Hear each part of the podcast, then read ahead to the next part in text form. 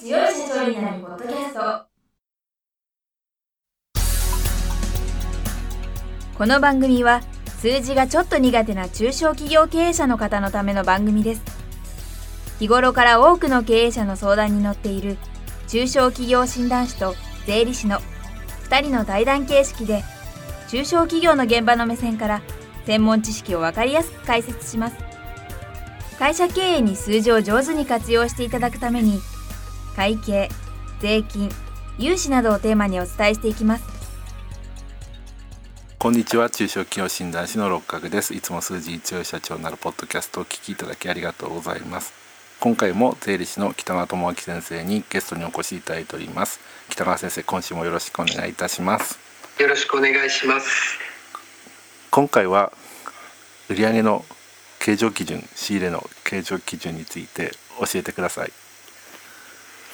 はい、えー、売上と仕入れの計上基準っていうのはもうあ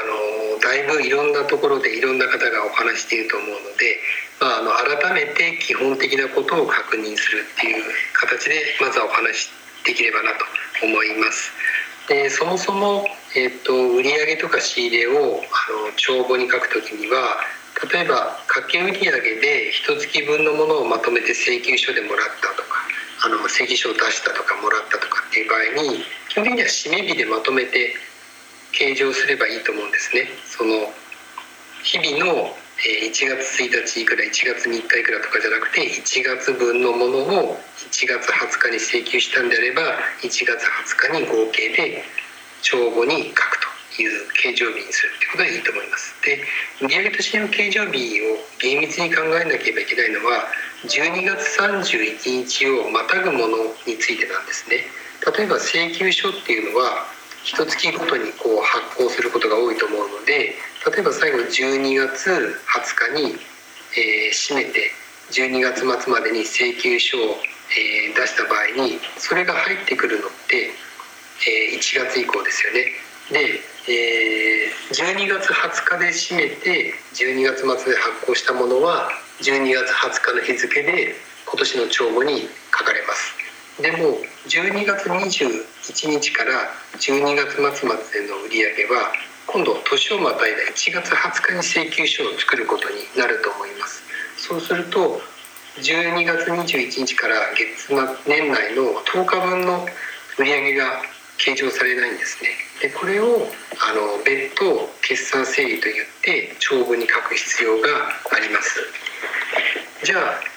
月々は請求書ごとに締め日で計上していたので1月20日2月20日から12月20日まで売り上げ立てたんですけど最後のこの10日分って何を基準にやるんだってなるとあの基本的には納品書控えを見ることになる。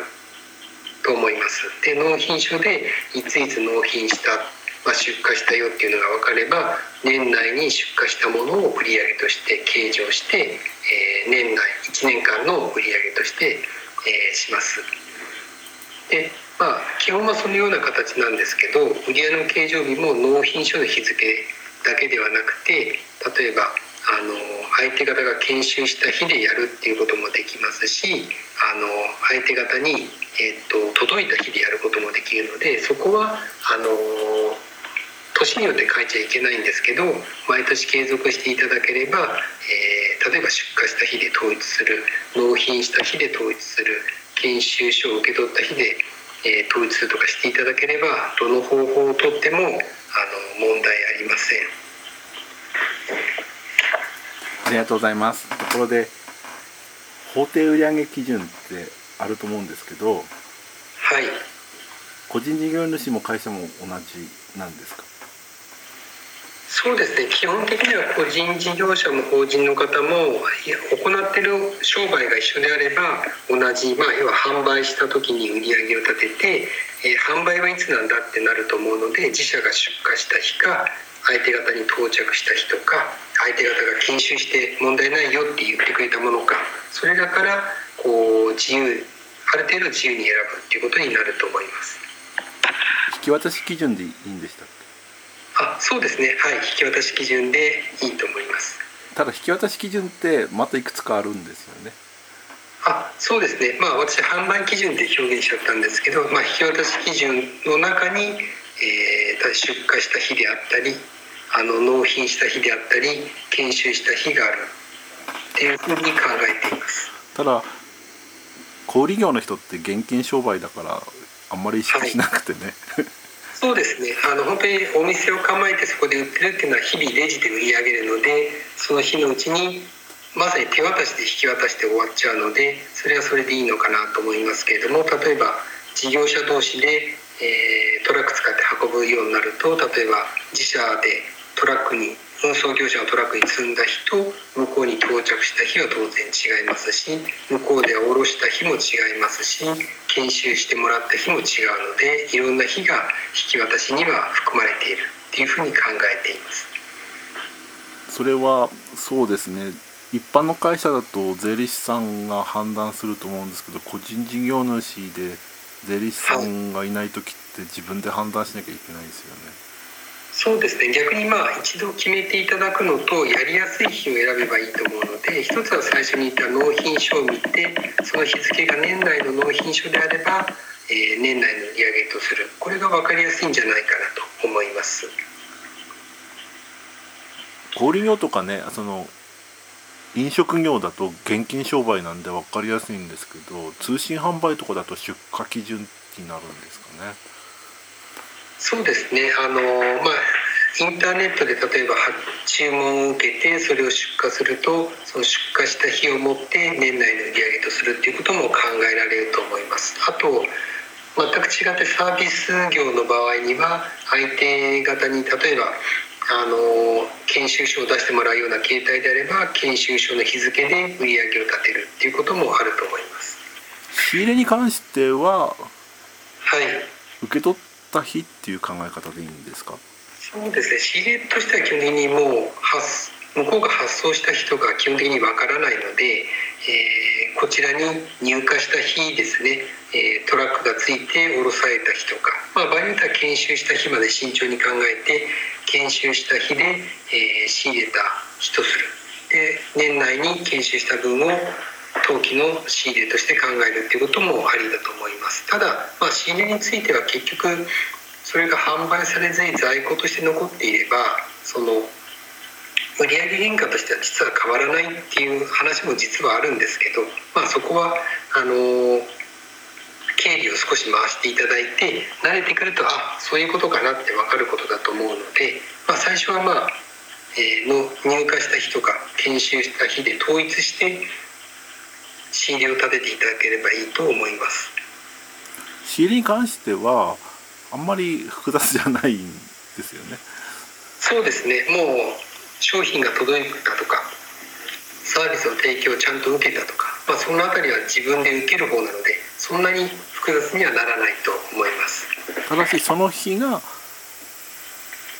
経費が発生した日っていうことで、はい、だから気をつけなきゃいけないのが12月に仕入れたのは1月に払ったとしても12月の費用だってい。うことですよね、はい、そうですね。はい、まあ、実際これって毎年行うので面倒くさいなって思うこともあると思うんですよね。なんか今年10日分売り上げ立てて来年になるとその10日を除いて調整しなきゃいけないっていうのを毎年こう繰り返していくので結局トータル一緒じゃんって思うかもしれないんですけどまあ税金だとこの辺りは一応重要視してるっていうことになります。本当はねこれ月単位で考えるといいんですけどね個人事業主の人はどうしても年末しかあんまりねああそうですね。関わらないんで。やると本当にこう厳密な意味での月次決算と言われるものになって月々こう業績を考える上ではとても信憑性のある数字になると思いますついでに言うと期末棚卸しもしとくといいですよね。そうですね。あの個人事業主の方でも棚卸しっていうのは必要でまあ小売業であれば分かりやすいと思うんですけど店内とか倉庫にあるものを数えてで単価を出して掛け合わせて在庫の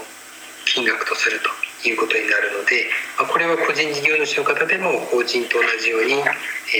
年末には作業が必要になります。で売れないものがあったら棚卸し、現毛として。そうですね、はい、現毛、まあ、考え方としてはあるんですけど実際問題は本当にその売れないかどうかっていうのは証明することが難しいのであの個人的にはあまり対応はしない方がいいかなと思いますね本当に売れないんだったらあのまあ安売りするとか捨てるんじゃないのっていう話になると思うのでこう筆をなめなめ評価源を実際にはそうだと思うんですけどね評価って日々下がるたり変動すると思うんですけど、まあ、あのその程度だったらあまりしない方がいいのかなと思います。じゃあネズミがかじったりとかなくなっちゃったりしたものだけっていうことですね。そうですね、まあ、そういう意味でも棚卸しをするとなくなったものははっきりするのであの棚卸しはあのしっかりした方がいいと思います。わかりましたということでこの続きはまた来週お聞かせいただければと思います。北川先生今週ありがとうございました。ありがとうございます。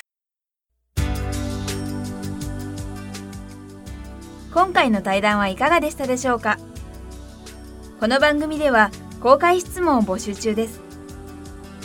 2人のキャスターに回答してほしいという質問はこの番組の配信ブログの専用フォームで受付しています。ぜひお寄せください。またご意見ご感想も同様に専用フォームでお受けしております。配信ブログは検索エンジンで数字に強い社長と検索し最初に出てくるブログです。それでは次回もどうぞお楽しみに。